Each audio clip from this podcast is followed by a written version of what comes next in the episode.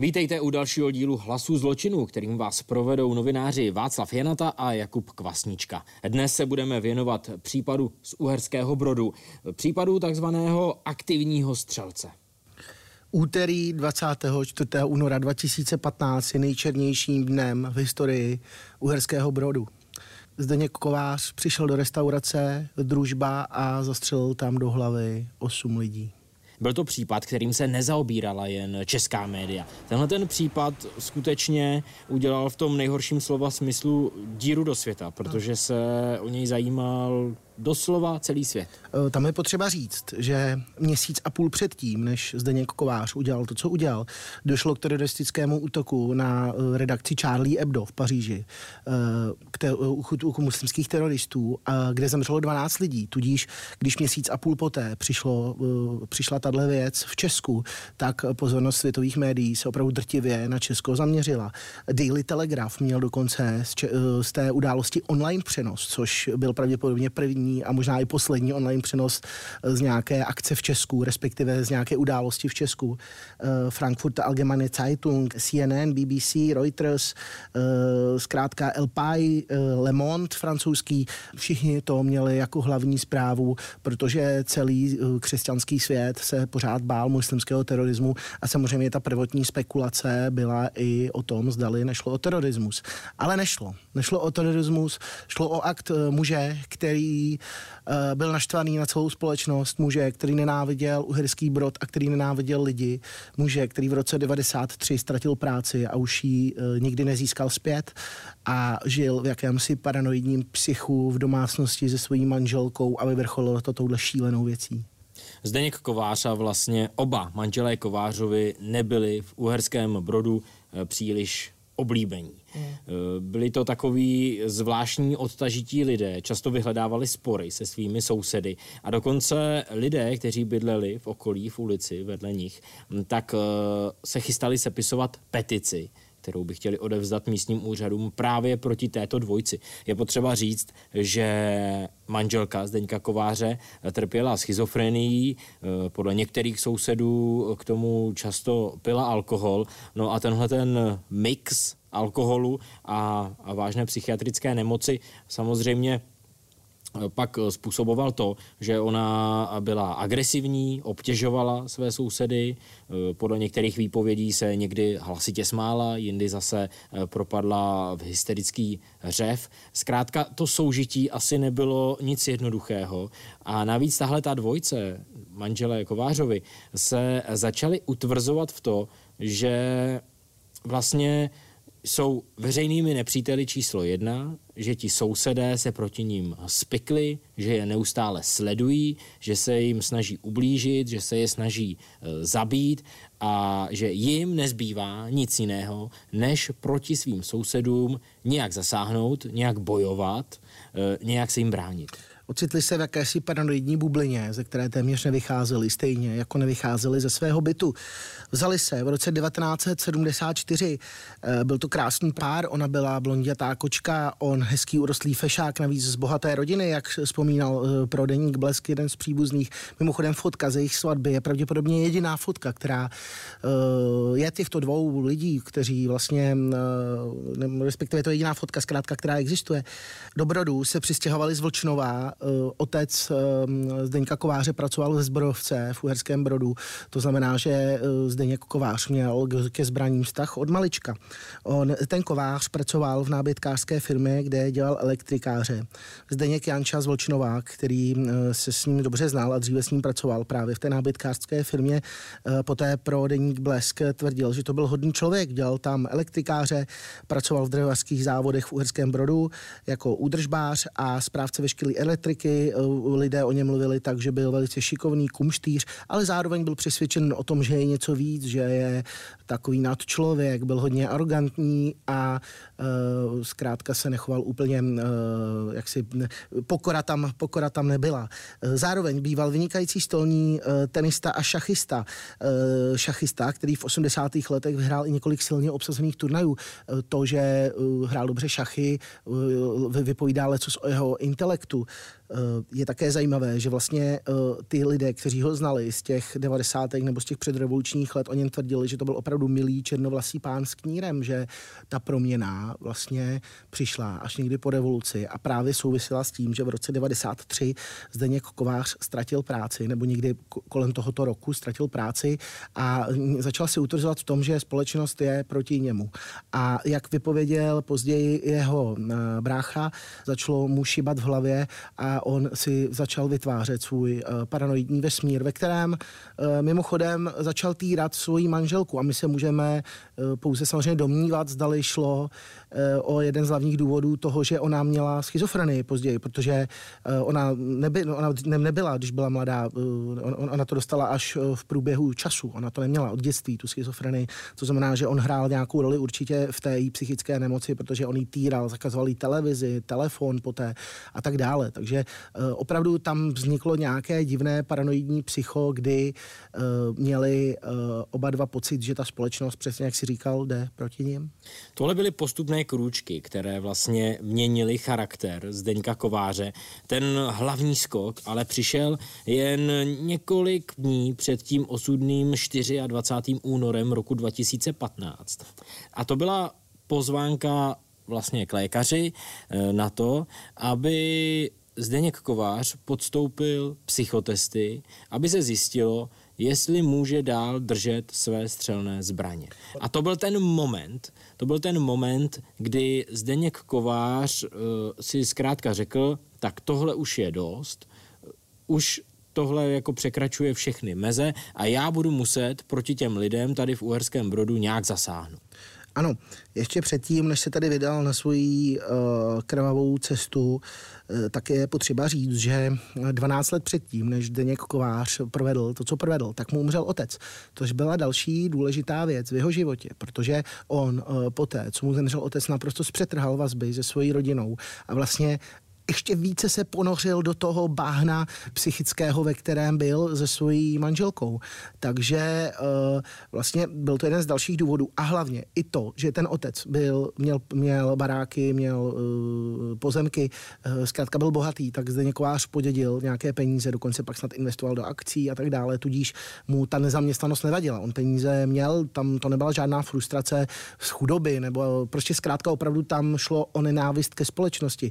A on ten Uherský Brod nenáviděl a restaurace Družba symbolizovala tu nenávist, kterou Zdeněk Kovář k tomu městu naprosto neopodstatněně choval. Pojďme ale k tomu hlavnímu případu celého tohoto příběhu a to je tedy střelba v restauraci Družba eh, v Uherském Brodu. Jak už jsme říkali, bylo 24. února roku 2015 a ve 12 hodin a 30 minut vchází Zdeněk Kovář eh, s taškou v ruce do restaurace. Ta restaurace je v takové eh, starší budově, byla v patře, takže on vychází ty schody, eh, v ruce drží tu tašku a tady je malá odbočka, ke které se ještě vrátíme.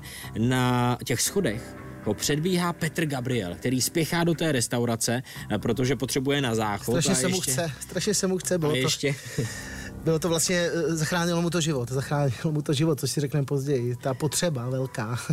A ještě než tedy vbíhá do té restaurace, tak zachází eh, na záchodky, kde se zavírá do kabinky a nechává Zdeňka Kováře, aby on sám tedy vešel do té restaurace.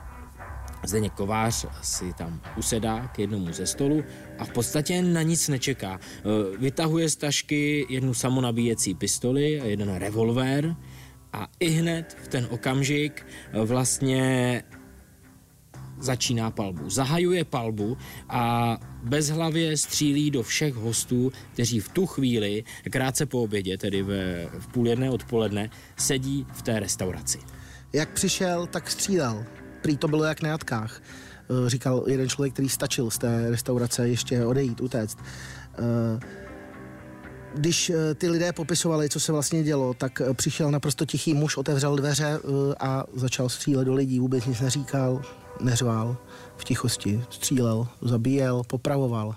Na tomhle se ti svědci vlastně shodovali, že on neřekl jediné slovo. On prostě vešel do restaurace, sedl si za stůl, vytáhl zbraně a z ničeho nic začal pálit. V té restauraci v ten okamžik samozřejmě nastala obrovská panika.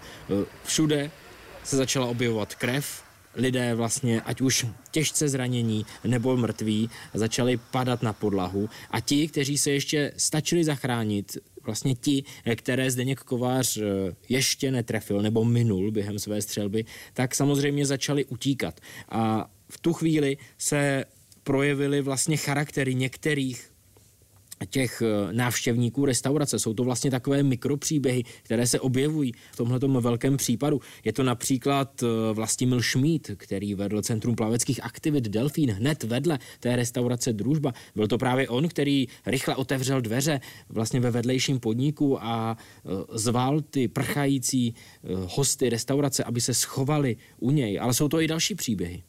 Je to třeba uh, hrdina Jirka, jeden z chlapů, kteří zůstali v té hospodě a v době, kdy zde Kovář přebíjel, tak tenhle frajer se zvednul a přerazil o toho vraha židli. Eh, představ si to, on přebíjí a ten člověk dostane neuvěřitelnou dávku adrenalinu, rozběhne se a přirazí o Zdeňka Kováře židli. Co se stalo pak? Zdeněk Kovář s ním to prý vůbec nic neudělalo. Eh, pravděpodobně byl v naprostém afektu, že jak kdyby eh, o něj rozrazil tři párátka, nebo on prostě o zkrátka vůbec nic nereagoval, necítil nic, ale každopádně díky tomuto činu Jirky dostali možnost utéct další lidé.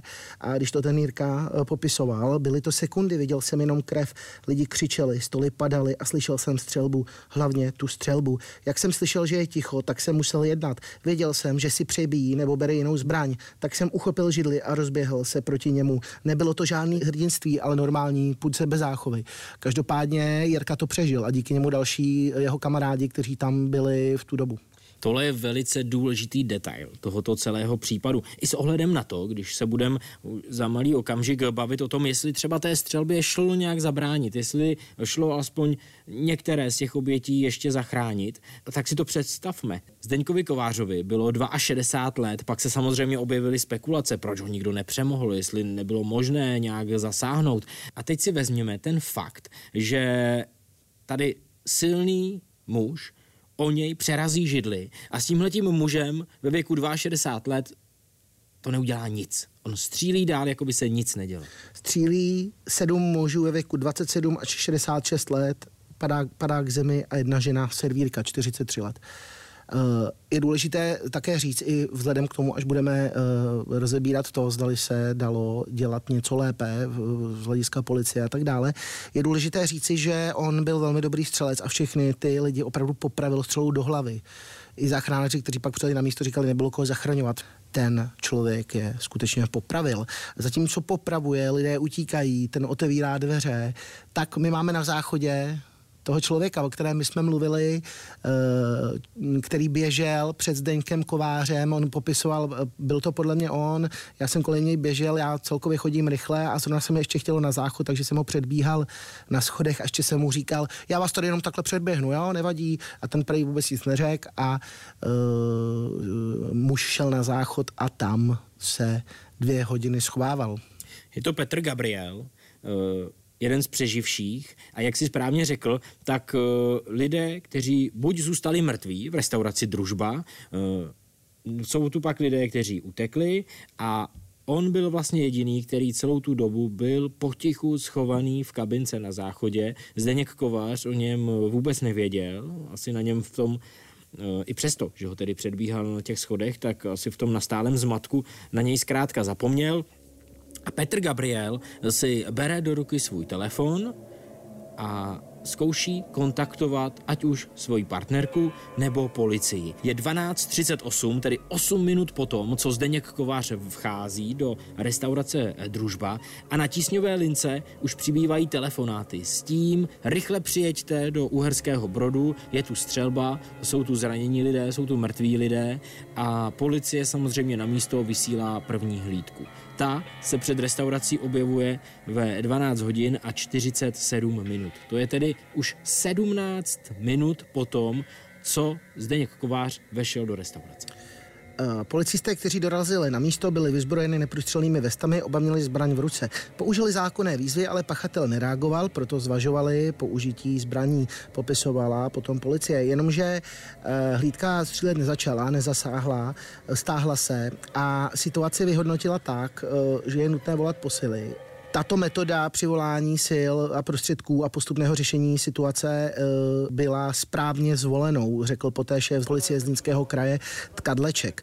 Potom ty dva policajty obhajoval i Milan Chovanec. Eh, zkrátka otázka je, zdali ty policisté neměli jít dovnitř a nečinit to, co by si čekal, že policisté budou činit. Zkrátka, že ho dostanou, je tam 62-letý chlap, který, ano, střílí, je asi nebezpečný, ale eh, otázka je, jestli oni prostě udělali dobře tím, že počkali, protože nevěděli, jestli vevnitř jsou nějaký rukojmí, jestli tam nežijou lidé, ale tím spíš možná měli jít dovnitř.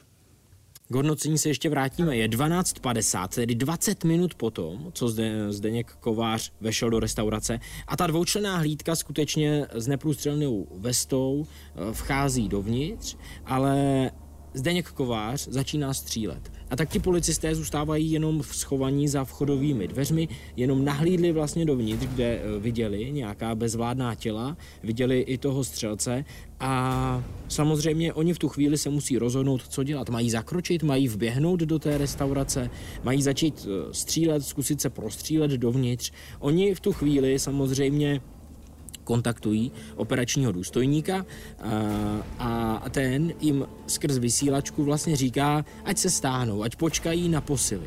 A tak policistům nezbývá nic jiného, než poslechnout tyhle ty pokyny a skutečně se stahují, varují obyvatele Uherského Brodu, eh, vytyčují vlastně eh, nějakou část, nějakou oblast, kde se nikdo nesmí nacházet. Mimochodem zajímavé je, že třeba v Uherském eh, Brodě tehdy přestal jezdit i vlak na nedaleké železniční trati. Ty opatření kolem byla skutečně tak velká, že byl zastaven i železniční provoz. A ti policisté čekají až přijedou další hlídky, protože zkrátka vyhodnocují, že ve dvou by se eh, toho střelce, toho Zdeňka Kováře, mohlo nepodařit ho přemoct. Uh, tehdejší ministr vnitra naopak policisty chválil Milan Chovanec a říkal, že policie znemožnila tomuto člověku, aby se s dvěma nabitými pistoli pohyboval po, po městě. No, takže vlastně ještě z toho udělal výhodu, že ho aspoň tedy nechala v té družbě, obklíčila, no, no, těžko říct, no. Další důležitý moment téhleté střelby 12 hodin 56 minut. To je 26 minut od chvíle, kdy Zdeněk Kovář vchází do restaurace a tentokrát bere telefon a volá na Krimilinku. Do našeho zpravodajství na televizi Prima. Vašku, ty jsi u toho tehdy byl, rok 2015, ty už si na Primě vyšíval reportáže. Uh, byl jsi u toho, když ten Zdeněk Kovář volal k vám do redakce uh, a uh, byl jsi u toho, když to editor zvedl a mluvil s ním. Uh, řekni mi, uh, co se tehdy dělo v té redakci. Věřili jste od začátku, že to je Zdeněk Kovář a vlastně věděli jste už tu chvíli, co se v Brodě děje a spojili jste si to všechno a jak to vůbec v té redakci vypadalo. Samozřejmě like se asi představí, že to uh, kolega Lebduška, který to uh, vzal, uh, že okamžitě začne mávat na všechny ostatní, pojďte se, mám ho na uchu, celá redakce se zbíhá a uh, velice zvídavě poslouchá, ale ono to asi bylo trošku jinak. Krimelinku měl tehdy skutečně na starosti Pavel Lebduška, dnes už bývalý šéf regionálního vysílání. A On vlastně ten telefon měl u sebe, ale sám nebyl přímo v redakci. A nutno podotknout, že na Krimilinku vlastně zejména v té době, kdy byla velice populární, tak volalo skutečně velké množství lidí. A bylo velice složité vlastně rozpoznat, kdy se jedná o nějakou reálnou hrozbu a kdy jde vlastně jen o nějaké plané telefonáty. Jste si o to stříhali, kdo to bude mít, ne, ten telefon, protože to asi neustále zvonilo. ten telefon se skutečně, dá se říct, nezastavil a nebylo vůbec jednoduché vůbec tuhle tu krimelinku obsluhovat. A Pavel Lebduška, bývalý policista, ale uh, měl čuch na tyhle ty případy a v tu chvíli vlastně velice zkušeně rozpoznal, že Zdeněk Kovář pravděpodobně nemluví uh, jen tak do větru, že skutečně do, jde o vážnou hrozbu. A nutné je podotknout, že Zdeněk Kovář telefonoval vlastně na Primu tak jak vychází vlastně uh, z těch časů Až ve chvíli, kdy už on stál v té restauraci družba a kolem něj uh, byli mrtví lidé. A ty policisté už byli venku v tu dobu? Ty policisté už byli venku v tu ano, dobu, policisté byli venku, ale on v tu dobu volal na tu krimilinku s tím, že já jsem tady v restauraci družba a já budu muset něco provést a skutečně přijďte sem, budete mít co natáčet,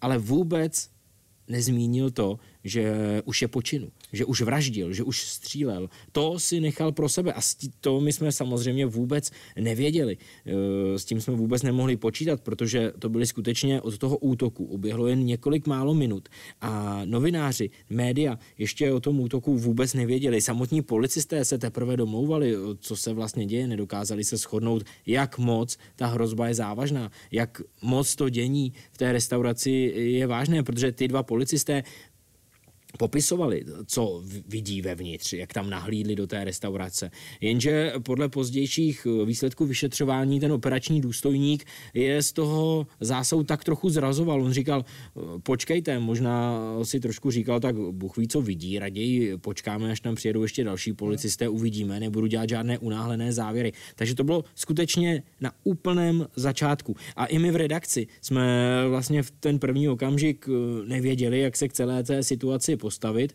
protože eh, nejbližší reportér byl ve Zlíně, samozřejmě nějakou dobu trvá, než dojede do Uherského Brodu, a jak už jsem říkal, těch telefonátů na Krimilinku bylo v té době takové množství, že bylo velice složité rozpoznat, jestli jde skutečně o vážnou hrozbu, anebo jestli jde o jeden z telefonátů, ze kterého si nemusíme dělat žádné větší starosti. E, kolega to rozpoznal asi e, hlavně kvůli tomu, že ten člověk mluvil do toho sluchátka hodně zlomeně, že to byl hodně, že vypadal jako člověk na dně, nebo kvůli čemu e, vyhodnotil, že to je právě opravdu aktivní střelec Uherského brodu a začal konat. Tohle si nejlíp ukážeme na ukázce, eh, kterou jsme si připravili. Eh, tady je celá reportáž s Pavlem Lebduškou, který tehdy se Zdeňkem Kovářem mluvil. Témata, která vás pálí, kauzy a příběhy, o kterých víte jen vy. To je heslo Krimilinky. To, co ale dnes slyšel Pavel Lebduška, když zvedl telefon, se vymykalo všemu, na co je za svou mnohaletou praxi v televizní branži krimi světa zvyklý. Zavolal mu totiž útočník a to těsně předtím, než stiskl v restauraci spoušť své zbraně. Ten muž zavolal ve 12.56 přesně. Ten hovor trval asi 4 minuty, kdy vlastně nejprve řekl, abychom přijeli do Uherského Brodu že tam pro nás něco bude mít. První střelba měla zaznít podle svědků krátce po jedné hodině. Je tak pravděpodobné, že střelec začal útočit bezprostředně poté, co Pavlu Lebduškovi zavěsil telefon. Takže se zeptal toho muže, co tam pro nás má a už v té chvíli bylo vidět, že ten muž nechce komunikovat moc protože se vyjádřil v tom směru, že má spoustu problémů, že mu spousta lidí ubližuje, úřady to neřeší. Z jeho hlasu ale bylo znát, že chce opravdu zautočit. Pavel Lebduška tak neváhal a i hned vytáčel na druhé lince policii. Jeho úmyslem bylo oba hovory propojit. To už se ale bohužel nepodařilo. Vrah nakonec zavěsil. V tu chvíli se samozřejmě ta policejní akce už rozjela skutečně na plné obrátky. Jen čtyři minuty po tom telefonátu, po kterém jsme mimochodem také kontaktovali policii i my tady v redakci, tak uh, už na místo uh, doráží zásahovka, policejní vyjednavač a navazuje se Zdeňkem Kovářem telefonický kontakt. Začínají se spolu bavit. Vyjednavač si myslí totiž, že jsou vevnitř stále živí lidé, protože to vám řekl v tom telefonátu. A to Zdeněk Kovář pořád tvrdil. Mm. Vlastně. A uh, proč vám vlastně volal? Tam je důležité říci, že je to podle psychologů jeden z hlavních znaků masových vrahů, že kolem toho chtějí udělat mediální parádu a častokrát uh, právě volají do televize nebo si různě natáčejí a tak dále. Takže Zdeněk Kovář přesně splňoval uh, mustr v tomto případě, tak, takže proto byl to, jeden, to byl ten hlavní asi pravděpodobně důvod, proč volal na Primu, tam asi nebyl žádný jiný důvod, zkrátka chtěl kolem toho ještě udělat pořádný mediální humbuk. Pojďme si to zrekapitulovat. Uprostřed Uherského Brodu, restaurace Družba, kolem už tedy zásahová jednotka, policejní vyjednavač, vrtulník, zastavená doprava, ať už silniční, železniční, kolem lidé vyděšení, záchranáři, uprostřed restaurace ozbrojený muž, který vlastně v tu chvíli tam povraždil osm lidí a uprostřed toho všeho v záchodové kabince je stále Petr Gabriel. Co musel prožívat tenhle muž, to je něco nepředstavitelného. Uh, jenom ten pocit, že tam kdykoliv ten člověk může vtrhnout a prohlídnout kabinky a střílet.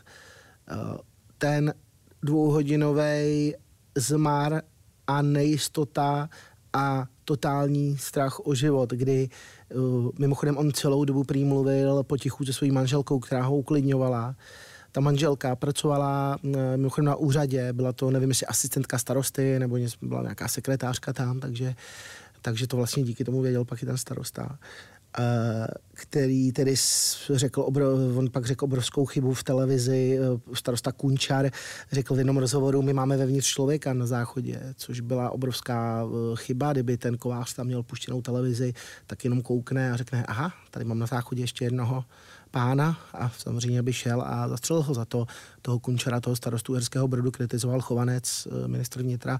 Naopak Kunčar, eh, starosta říkal, že neměl vůbec žádné informace, že, to, že ta komunikace neprobíhala vůbec policií a že nebýt měšťáků, tak vůbec by nevěděl téměř o té střelbě a nebýt vlastně té ženy, eh, toho muže, který byl zavřený na záchodě. Ale když se vrátím zase zpátky do té kabinky, to byl nej, nejdelší dvě hodiny jeho života, na které asi nikdy nezapomene. Petr Gabriel musel skutečně prožívat eh, hodně horké chvilky. Musel být skutečně vyděšený k smrti.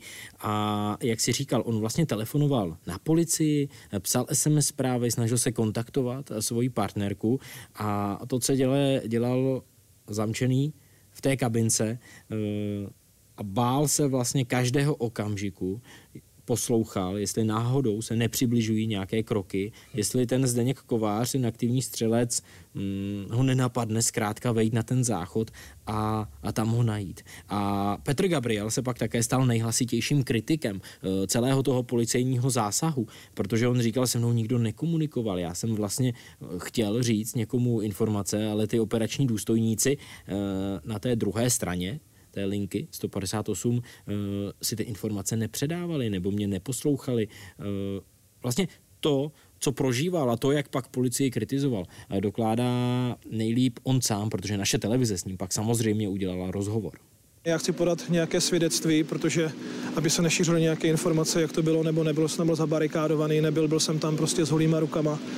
A bohužel policie stála u budovy a nechci říkat, že nečinně přihlížela, ale prostě ten zásah podle mě nebyl adekvátní. Jestliže je policie vybavena zbraněmi a ty mají chránit občany a je tam živý člověk, tak si myslím, že v ten daný okamžik měli zasáhnout. Bylo to několik, několik rán, nedokážu přesně popsat kolik, ale rozhodně bylo více než 20.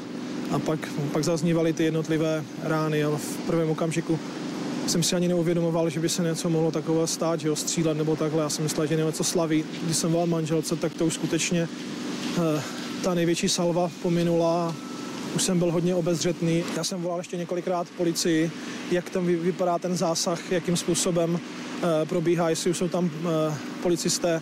Bylo mi řečeno, že policisté jsou na místě, že to vyhodnocují a že by měli zasáhnout. Já jsem tam byl prostě bez ničeho, bez možnosti se zamčit na té toaletě. Nebyl jsem ani nějak zabarikádovaný, prostě kdyby tam ten, ten dotyčný prostě přišel, ať si prostě odskočit na záchod nebo prostě Eh, jenom tak se podívat, tak možná amen se mnou. Jsem prosil jak svoji manželku, ovšem tak si zasanout nemohla, protože neměla samozřejmě žádnou zbraň. Prosil jsem i policii, komunikoval jsem s policií, aby zasáhla, protože ty vyhodněny byly nekonečné. Tak je před půl třetí 24. února 2015 a od okamžiku, kdy Zdeněk Kovář vstoupil do restaurace, uběhly už eh, téměř dvě hodiny. A v tenhle ten okamžik uh, se Zdeněk Kovář najednou odmlčí. Už přestává komunikovat s vyjednavačem a policejní vyjednavač tak s velícím důstojníkem rozhodnou o zásahu. Rozhodnou o tom, že skutečně členové zásahové jednotky už mají vtrhnout dovnitř, že teď je ten správný okamžik.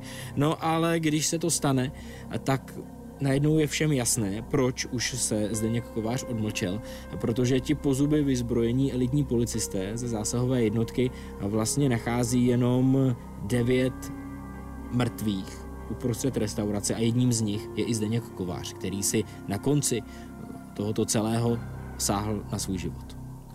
Byla to asi očekávaná pointa jeho řádění, ale pořád jsme tu měli manželku. Manželku Steňka Kováře, která byla v bytě a ty policisté vlastně okamžitě zjistili, o koho jde, prohledali mu doklady, prohledali mu samozřejmě identifikační věci, eh, tudíž okamžitě vyrazili do té ulice, kde měl byt a kde byla jeho manželka. To drama vůbec nekončilo. Jak říkáš, policisté rychle zjistili vlastně jeho identitu a vydali se jen o pár ulic dál do řadového domku, kde najednou zjistili, že je zabarikádovaná žena. Že ta žena odmítá otevřít, policisté se snažili dostat dovnitř a vlastně tady nastává velice podobná situace, jen o několik minut později, jen o několik desítek metrů dál a znovu eh, je tu nějaký člověk, který je zabarikádovaný, který vyhrožuje.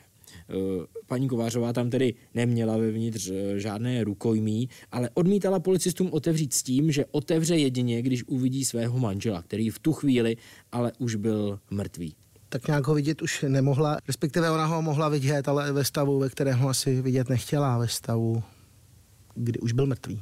Teď nastupuje ale úplně jiná situace. Teď už nejde o to, že na to místo přijede nějaká prvotní policejní hlídka a ti se začnou domlouvat, co vlastně budou dělat. Musíme si říct, že v tu chvíli byl uherský brod vlastně plný těch nejlepších policistů. To náměstí bylo zaplněné elitními policisty a najednou tu byla druhá podobná barikádová situace a ti policisté se s tím už a v nějaké zkratce asi můžeme říct, už nepárali. Oni i hned vypnuli elektriku v celé té ulici, tu ulici naprosto vyklidili, hermeticky ji uzavřeli a začalo další vyjednávání a tentokrát tedy asi ještě o, o trochu možná složitější. Sice tam nebyly e, žádná rukojmí, ale na druhou stranu šlo o psychicky nemocnou osobu, což to vyjednávání samozřejmě po každé velice stěžuje. E, nakonec jsou ale policisté úspěšní ve 23.00, e, tedy až večer, už několik hodin od toho okamžiku, kdy celé tohleto začalo, Vstupuje zásahová jednotka dovnitř do toho řadového domku a asi po 20 minutách vychází i s ženou, která nastupuje do sanitky a ve 23.50 sanitka odjíždí a tím dění v Uherském Brodu končí. Ty si řekl jednu větu. Policisté byli úspěšní. Byli úspěšní, no.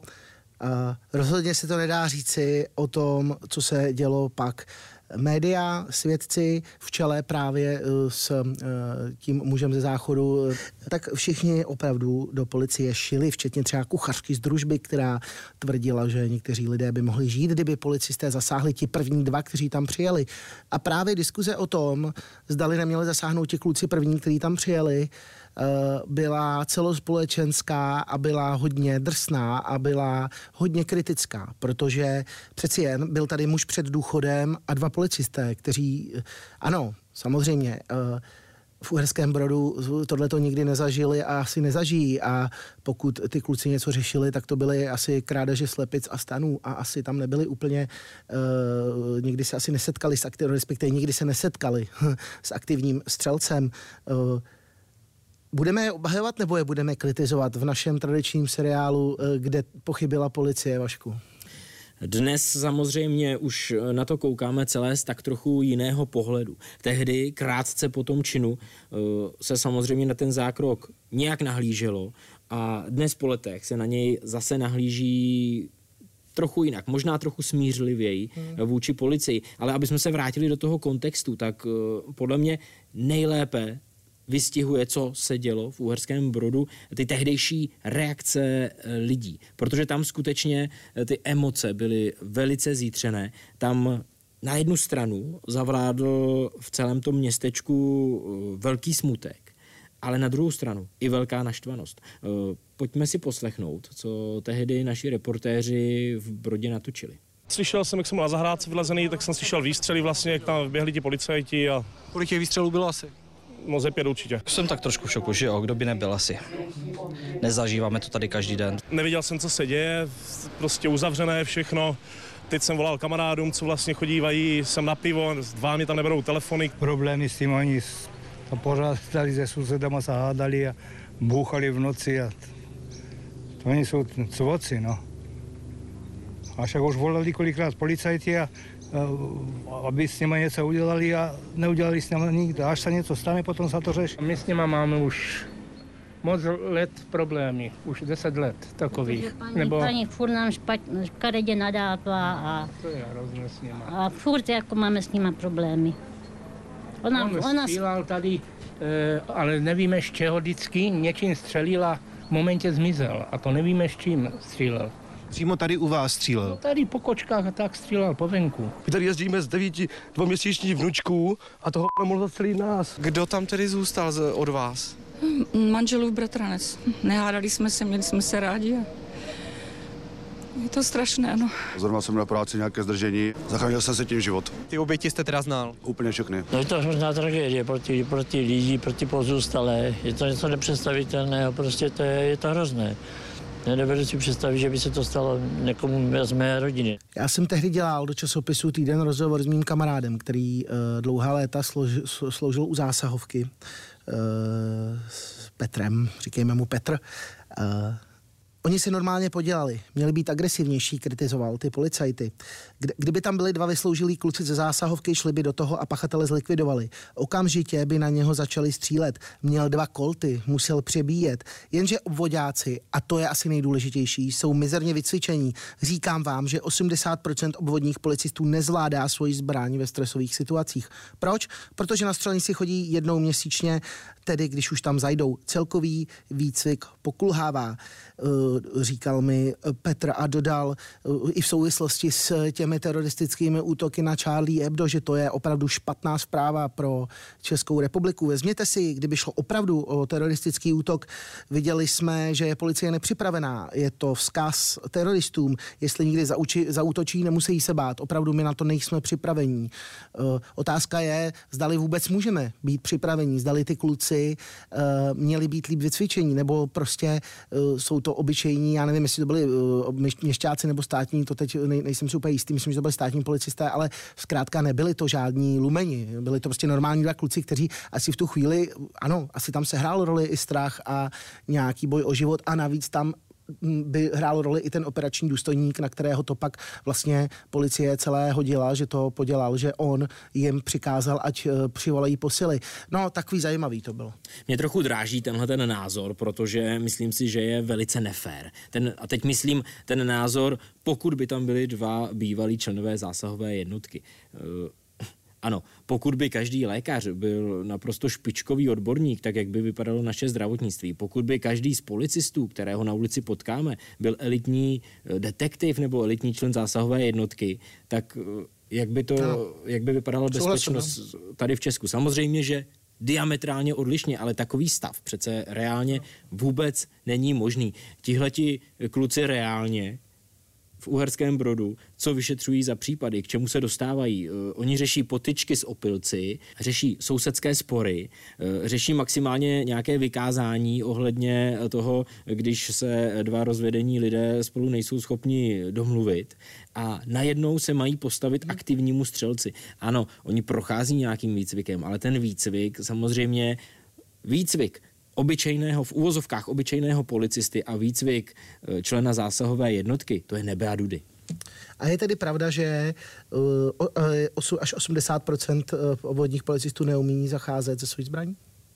pod stresem. Tohle já si vůbec netroufám hodnotit. Samozřejmě oni musí podstupovat nějaké pravidelné tréninky, pravidelná cvičení na střelnicích, ale do jaké míry vlastně ten trénink probíhá, tam eh, to je velice individuální, protože každý ten policista eh, k těm střelbám, jak se říká, přistupuje samozřejmě jinak. No a opravdu je, ano, já vlastně s tebou souhlasím, nemůže být každý ze zásahovky, jenom je to vlastně hm, takový smut, jako trošku smutný obrázek, ale zároveň naprosto, naprosto pochopitelný. Navíc opravdu dle postupů policejních se pak ukázalo, že eh, vlastně to udělali správně, i když ano, hrál tam roli nějak ten operační důstojník, kterého nějak potom potrestali. Ano, ti dva policisté policisté, kteří byli na místě, ti to udělali správně, ale za mě je mnohem větší, nebo tehdy byl mnohem větší problém uh, vůbec uh, v tom systému v tom, jak si ti policisté předávali informace. A teď nemyslím ty dva členy té hlídky, kteří tam byli jako první, ale myslím, jak si naznačoval toho operačního důstojníka. To je on, který má si předávat informace, který to má koordinovat. A mimochodem tímhletím se zabýval i úřad vnitřní kontroly. A takhle celé to vyšetřování později uh, okomentovala vyšetřovatelka Michaela Hýbnerová.